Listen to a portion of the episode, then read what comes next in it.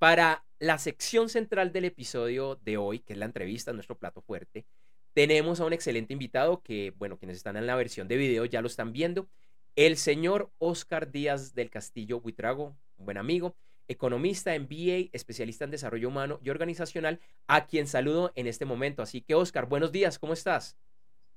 Buenos días, Andrés. Pues bueno, muy bien, empezando este día con mucho ánimo y muy contento de estar acá.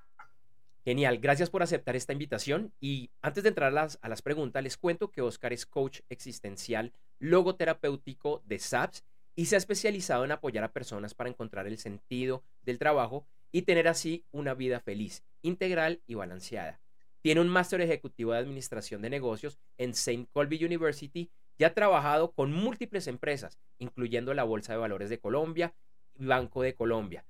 Además, pues también sé Oscar, que tiene una gran experiencia en el tema universitario. Así que con esa introducción, que realmente estamos con un experto, entremos en materia. Y la primera pregunta, Oscar, es que actualmente se habla mucho de tener un buen balance entre el trabajo y la vida personal. Así que, por favor, cuéntanos un poquito más en qué consiste esto ya desde un punto de vista práctico y en la realidad. Bueno, Andrés, este tema del balance de trabajo y vida personal es algo que está adquiriendo una relevancia cada vez más grande a nivel internacional y se está volviendo una tendencia. Cuando hablamos de balance entre el trabajo y la vida personal, estamos hablando de gestionar de una forma satisfactoria cómo repartimos el tiempo entre las horas de trabajo y las horas que disfrutamos de nuestra vida privada. Y yo diría que lo ideal es que uno pueda dedicarle suficiente tiempo a ambos aspectos de la vida. Dar lo mejor en el trabajo y organizar el resto del tiempo para hacer lo que nos gusta, el deporte, la familia, las amistades. Y que nosotros no nos quedemos siendo solamente una persona que trabaja y duerme y ya. ¿Por qué es importante este balance? Porque mira, en la pandemia que mucha gente ha reevaluado su vida, la gente ha empezado a darse cuenta, y lo hemos visto en muchos estudios que se han publicado de muchas universidades y entidades muy reconocidas, que las personas ahora le están dando mucha más importancia a su parte personal, a tener tiempo para compartir con sus hijos, los que somos padres, a compartir con su familia, con sus amigos, a tener también una vida fuera del trabajo. Y también nos hemos aprendido en esta época que hay países que le dan mucha más importancia a esto y hay países que tienen unos horarios aproximados en promedio de unas 40 horas a la semana, pero que hay países que se van casi hasta 50 horas a la semana de trabajo y en otras partes hay gente que trabaja mucho más de 50 horas y eso ya es considerado demasiado. Ahí es muy importante darse cuenta que cuando la persona tiene tiempo para sus otras actividades y llega con energía a estar con sus hijos, con su familia, con su esposa, también va a contribuir a formar mejores seres humanos y mejores ciudadanos en su familia. Entonces estamos contribuyendo a crear mejores sociedades. Y todo eso está integrado. Y todo parte desde la empresa. Si en la empresa permitimos que nuestros empleados sean también buenas personas fuera del trabajo y tengan el tiempo suficiente para ser personas fuera del trabajo, estamos creando mejores familias. Con mejores familias tenemos mejores sociedades. Y además el resultado final es que las personas son más felices y van a producir más para nuestras empresas. Entonces, ese es el tema de ese balance. Yo pude vivir o sufrir el tema del desbalance desde varios puntos de vista. Primero, siendo en alguna época empleado en donde tenía unas larguísimas jornadas de trabajo en donde la vida personal desaparecía. Después, como empresario en donde tenía más largas jornadas de trabajo y de pronto hasta lo que nos pasa a muchos empresarios que le toca a uno trabajar 7 días a la semana. También lo viví como esposo de una ejecutiva que tenía también unos horarios demasiado largos y un estrés tan fuerte que actualmente es ex esposa. Y también lo he vivido como consultor y coach apoyando a las personas a que encuentren ese balance y además a que encuentren lo que les da sentido a sus vidas y convirtiéndolo en su trabajo para que sean más felices y tengan una mayor satisfacción. Oscar, pues interesante esa introducción y quisiera que empezáramos a profundizar y de pronto a contextualizarlo que aunque esto no solo es por la pandemia, pero creo que lo ha acelerado y más allá de lo que la mayoría hemos leído, hemos escuchado, incluso que hemos vivido, para que nos cuentes desde tu experticia, que has estudiado el tema, ¿por qué hay tanta gente renunciando a sus empleos? ¿Y qué es esto que están hablando de la gran renuncia? ¿Qué es la gran renuncia? Sí, en los medios de comunicación internacionales se habla mucho de la gran renuncia. La gran renuncia es que hay un número inusual de gente a nivel mundial que se está retirando de sus empleos. Ha habido varios medios de comunicación y centros de investigación que se han dedicado a investigar sobre esto. Quiero mencionar, por ejemplo, el Pew Research Center de Washington realizó una encuesta para saber qué motivos están empujando a las personas, a tantos trabajadores, a dejar sus empleos sin mirar atrás y sin importarles qué es lo que está pasando. Ellos allí sacaron varias conclusiones. Dijeron, las razones principales son, primero, la gente dice bajos salarios. Entonces, ante un bajo salario, la gente no está dispuesta a sacrificar su vida personal. Segundo, dicen la falta de oportunidades de ascenso en la empresa. Tercero, no sentirse respetados. Y cuarto, el cuidado de los hijos y la falta de flexibilidad laboral. Ahí empezaron a mencionar ya la flexibilidad laboral. Resulta que en la pandemia todos vivimos esa flexibilidad, dándonos cuenta que podemos trabajar unos días desde casa, otros días desde la oficina, otros días desde un café, y que el trabajo se sigue haciendo. Importante también que la revista Forbes, en un estudio que hizo al respecto, entrevistó a Lee Crocker, que fue vicepresidente ejecutivo de los parques de Walt Disney World y es un experto en liderazgo. Y también le preguntaron qué motivos pudo tener la gente para esta renuncia. Él dijo lo siguiente, voy a decírtelo textualmente. Dijo, tener una cultura que asegure que todo el mundo importa y sabe que importa es vital. Y es el principal problema ahora mismo en muchas organizaciones. ¿Qué es más importante que tratar bien a la gente? Nada. Y concluye con una frase que es impactante. Dice, págame bien, fórmame bien, trátame bien. Eso es lo que la gente está pensando y lo dijo un ex vicepresidente de Walt Disney. Si seguimos mirando también en esta investigación, el doctor Fernando Botella, CEO de la compañía de desarrollo humano que se llama Think in Action, él citó 3 factores. Primero, habló de desencanto con la profesión y el puesto de trabajo. Fíjate qué importante. Aquí estamos ya empezando a darnos cuenta que la gente se dio cuenta que de pronto no estaba feliz con su profesión o con su puesto de trabajo. Puede ser que la gente empieza a darse cuenta que lo que quiere debe estar alineado con un propósito que lo haga feliz. Entonces, eso no es nuevo, pero se ha potenciado con la pandemia.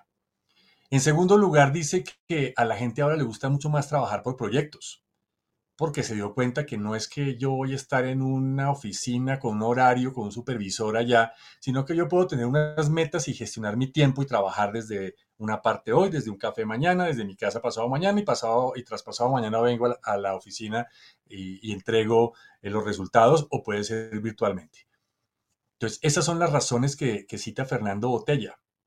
Pero siguiendo más adelante, también Javier Blanco de ADECO, compañía muy, muy conocida, dijo sobre esta misma pregunta, dijo que las necesidades vitales de la gente, las que están relacionadas con el propósito de las personas, ahora están por encima de los intereses profesionales. Entonces, fíjate cómo se han encontrado una cantidad de razones, todas relacionadas con la calidad de vida, con la vida personal, con el balance de la vida y sobre todo con el propósito de las personas, que están llevando a que mucha gente reevalúe su vida totalmente, renuncie a su trabajo y busque otras opciones que pueden ser otro trabajo en otra área, en otra empresa, reentrenarse y cambiar de carrera. Está pasando también eso. Entonces, este es el fenómeno que estamos viviendo. Quiero, para terminar esta pregunta, también hay una investigación que realizó la Universidad de Navarra, España, que me ha gustado mucho, en donde la Universidad de Navarra y el señor Roberto Cabezas, que es el director de la Fundación Empresa y Career Services de la universidad, hace esta pregunta. Dice, ¿qué hacen las marcas por la sociedad y por la sostenibilidad? Dice también que los universitarios de ahora, las nuevas generaciones, están pensando en trabajos en donde las empresas, la marca sea sostenible y tengan un compromiso también con la sociedad. y que ellos no están pensando solamente en dónde voy a trabajar y dónde me van a pagar un sueldo, sino que van mucho más allá. Y nos habla también de la reinvención profesional. La reinvención profesional se ha convertido para los jóvenes y para todos los profesionales en una necesidad inminente y obligatoria. Te cuento un dato importante. Según estudios que ha hecho la Universidad de Harvard, las personas cambian de vocación en su vida unas 2 o 3 veces. Entonces, no es raro, no está mal que alguien de pronto en algún momento se sienta que yo qué estoy haciendo acá, este trabajo no es lo mío, esta empresa no es la mía, y quieran reenfocar su vida y reinventarse profesionalmente. Eso es algo más común de lo que esperamos y es más, debíamos nosotros también trabajar en ello para que estemos mucho más felices. La Gran Renuncia no ha terminado y está extendiéndose a los países en vías de desarrollo. En Colombia seguramente ya la están viviendo muchas empresas y quiero dejar ese mensaje que la felicidad en el trabajo es una prioridad ahora para mucha gente. La flexibilidad laboral también es una prioridad ahora. Hay gente que ha renunciado a su empleo porque ese empleo no se ajusta a su vida personal, entonces debemos darle importancia también a la vida personal de la gente. Y esto lo dice el informe Work Monitor del año 2022, que es muy reconocido. Vale, entonces, Oscar, sí. Te pido precisamente que profundicemos sobre esto, porque bueno, nos has hablado bastante de las personas, algo nos has tocado por encima de las empresas, pero bueno, ya como alguien de recursos humanos, como el gerente, como el empresario, empresaria, emprendedor, emprendedora, ¿qué puedo hacer? ¿Qué puedo hacer desde mi compañía para retener a mis empleados, a mis mejores empleados? Bueno, una responsable de recursos humanos es el responsable de que las personas que conforman la organización desarrollen un trabajo eficientemente y produzcan un resultado. Así es como hasta ahora se ha definido. Pero ahí entran a jugar otros factores que son muy importantes. Menciono el primero, la motivación. Si yo como responsable de recursos humanos o como empresario, como directivo de una empresa, logro que mis empleados estén motivados, pues seguramente van a hacer un mejor trabajo. Pero ¿cómo los motivo? Hay muchas formas de motivarlos. Y uno de los aspectos importantes en la motivación es que el empleado sienta que la empresa lo está apoyando a desarrollarse como persona, a desarrollarse profesionalmente, intelectualmente, pero también socialmente y familiarmente. Y además que lo está la empresa contribuyendo a que esta persona también vea realizado el sentido de su vida y su propósito por medio de su trabajo y de su cargo. Entonces, aquí hay unos ingredientes que son muy importantes para que el responsable de recursos humanos los tenga en cuenta. Debemos trabajar también en, primero que todo, identificar el propósito de las personas y que esas personas que trabajan en nuestra organización encuentren su propósito de vida y que estén ubicados en un área de nuestra organización donde realmente puedan ellos realizar ese propósito. Eso los va a tener más felices, más motivados y los va a tener produciendo mucho más para la empresa. Ese es el primer aspecto. Si encontramos que hay personas que definitivamente su propósito no está ni 5 alineado con la organización en la que están, pues lo ideal es que las personas las podamos apoyar a encontrar dónde sí se puede desarrollar ese propósito. Ahí está el tema del propósito. Otro tema supremamente importante es que podamos también apoyar a estas personas a que no sean solamente seres que trabajan, sino que sean seres integrales que tienen una vida personal y familiar satisfactoria.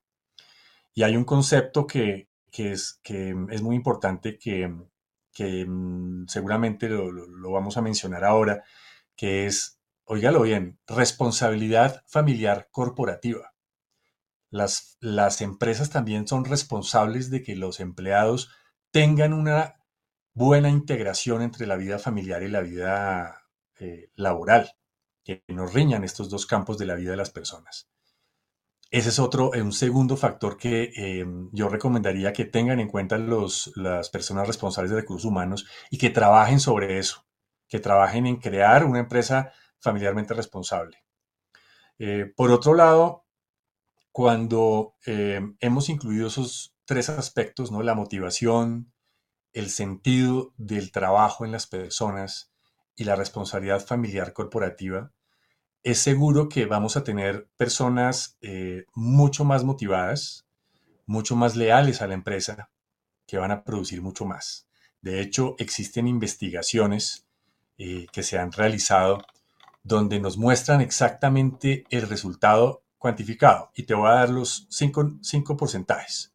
Cuando una empresa ha trabajado en crear sentido del trabajo, la organización de Estados Unidos, Pena TLC, que es una organización también de recursos humanos, hizo esta investigación y dice que hay 4 resultados. Primero, la motivación de los empleados aumenta en un 55%. La lealtad de los empleados hacia la empresa aumenta en un 42%. El orgullo por la empresa aumenta en un 36%. Y la productividad de los empleados aumenta en un 20%. Entonces, ¿qué empresa no quiere tener esos resultados? Yo creo que todas. Imagínense ustedes si estos resultados no solamente se quedan en el individuo empleado de la empresa, sino que lo trasladamos a los grupos de trabajo, a los equipos de trabajo, a toda la organización, a las familias y a la sociedad. Estaríamos haciendo una revolución muy grande, un cambio muy importante y muy favorable. Oscar, ya que hablaste de la responsabilidad familiar corporativa, revisemos un poquito más el tema, profundicemos. ¿Qué se puede hacer desde las empresas para aumentar este concepto que, como tú bien los indicas, pues puede tener muchos beneficios? Sí, este concepto de la responsabilidad familiar corporativa ha sido muy desarrollado por investigaciones realizadas desde España por la Universidad de Navarra, pero que han cubierto más de 20 países en el mundo. Y la responsabilidad familiar corporativa nos habla de que la empresa tiene la responsabilidad también de apoyar a los empleados a que tengan una vida familiar que sea satisfactoria, en donde le permita el tiempo suficiente para ser un buen miembro de familia y por lo tanto también un buen miembro de la sociedad. En este estudio se investigó cuáles son los países y las empresas de esos países que más fomentan la responsabilidad familiar corporativa. Se encontró, por ejemplo, que países como el nuestro, Colombia, le falta mucho camino por recorrer todavía. Hay otros países un poco más, llamémoslo, amigables con la responsabilidad familiar corporativa.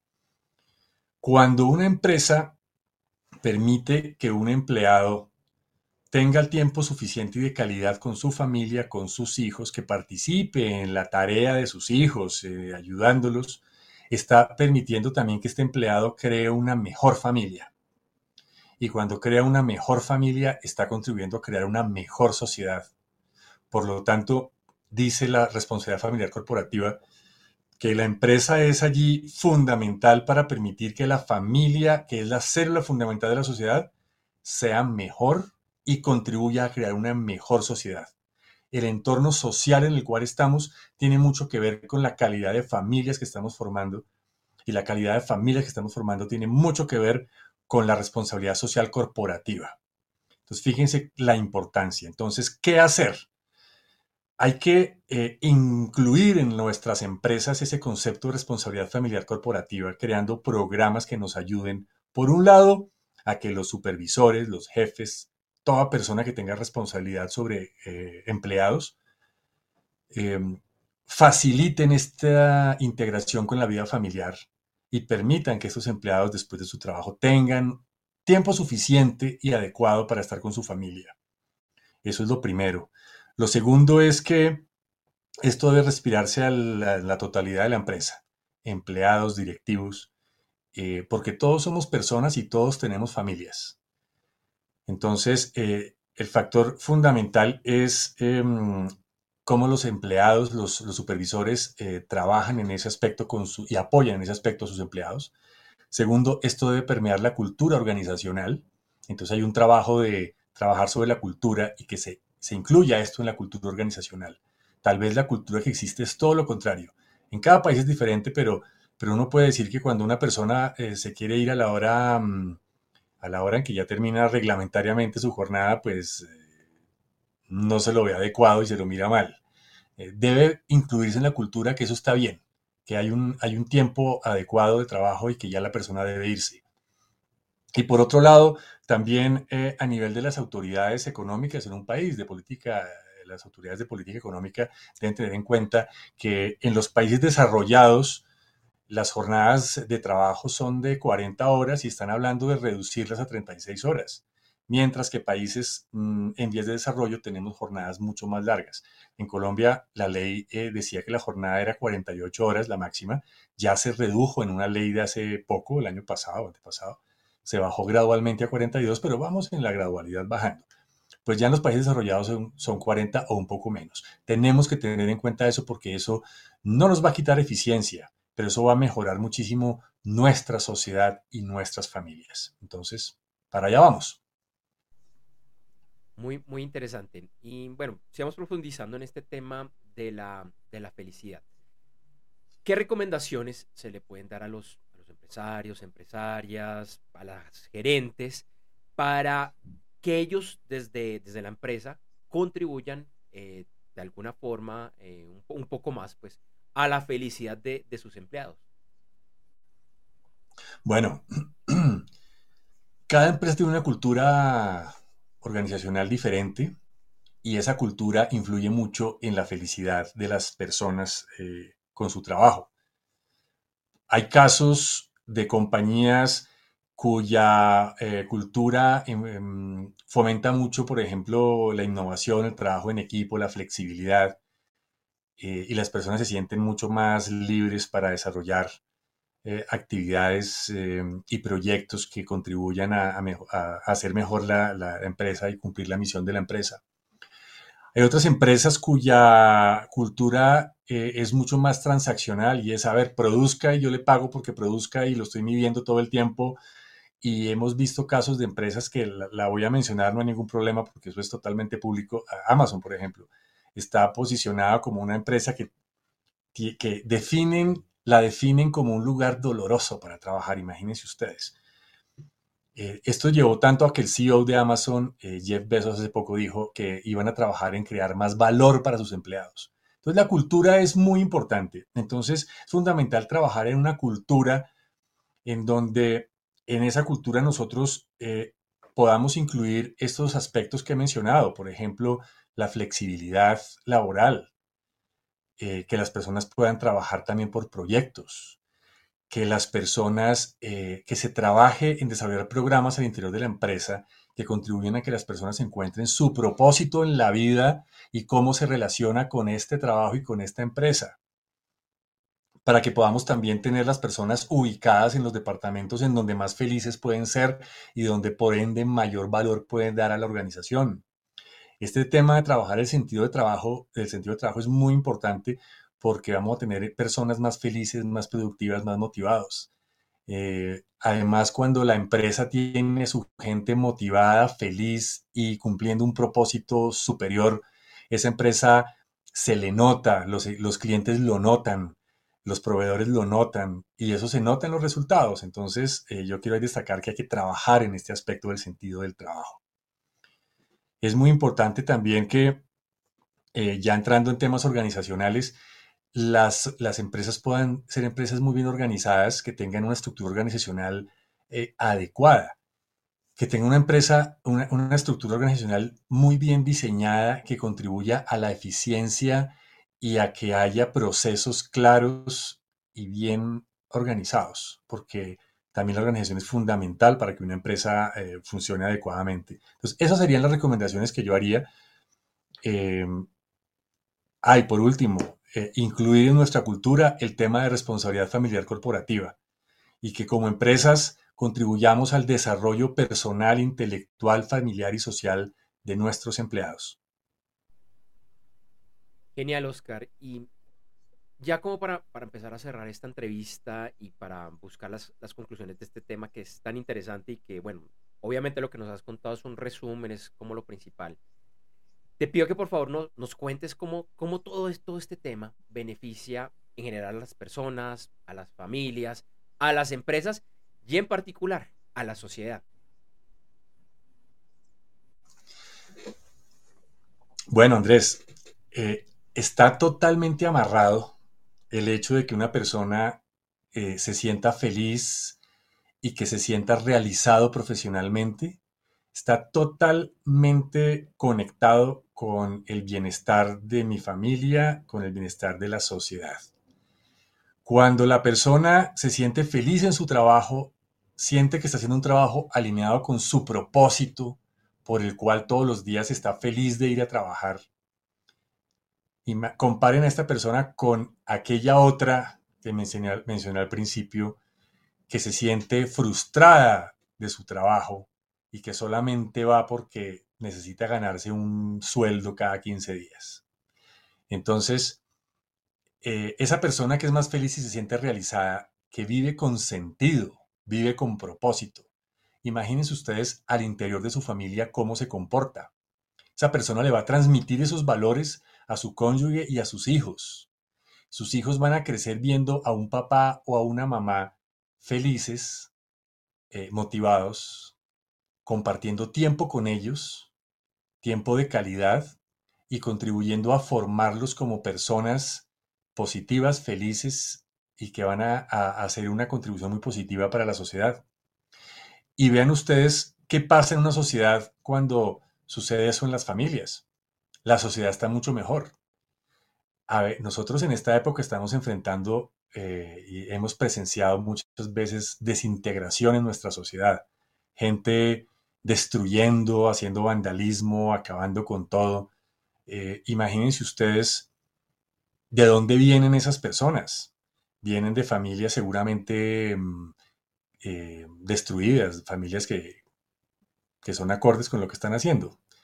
Entonces, imagínense ustedes que nosotros contribuyamos en nuestras familias a formar personas positivas, felices y constructivas, en vez de destructivas. Entonces, esa es la forma en la cual todo esto se integra. La empresa como el gran motor, las personas, las familias, finalmente la sociedad.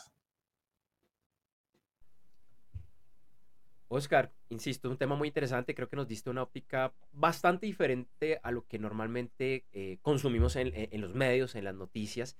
Y bueno, ya ahora sí para cerrar, para finalizar, quienes deseen conocer más acerca de esta temática, saber lo que tú estás haciendo, ¿dónde te pueden contactar? Bueno, Andrés, la forma más directa de contactarme sería por el teléfono WhatsApp, además de que está publicado aquí abajo al lado mío, se los dicto. Mi WhatsApp es 300-707-3347.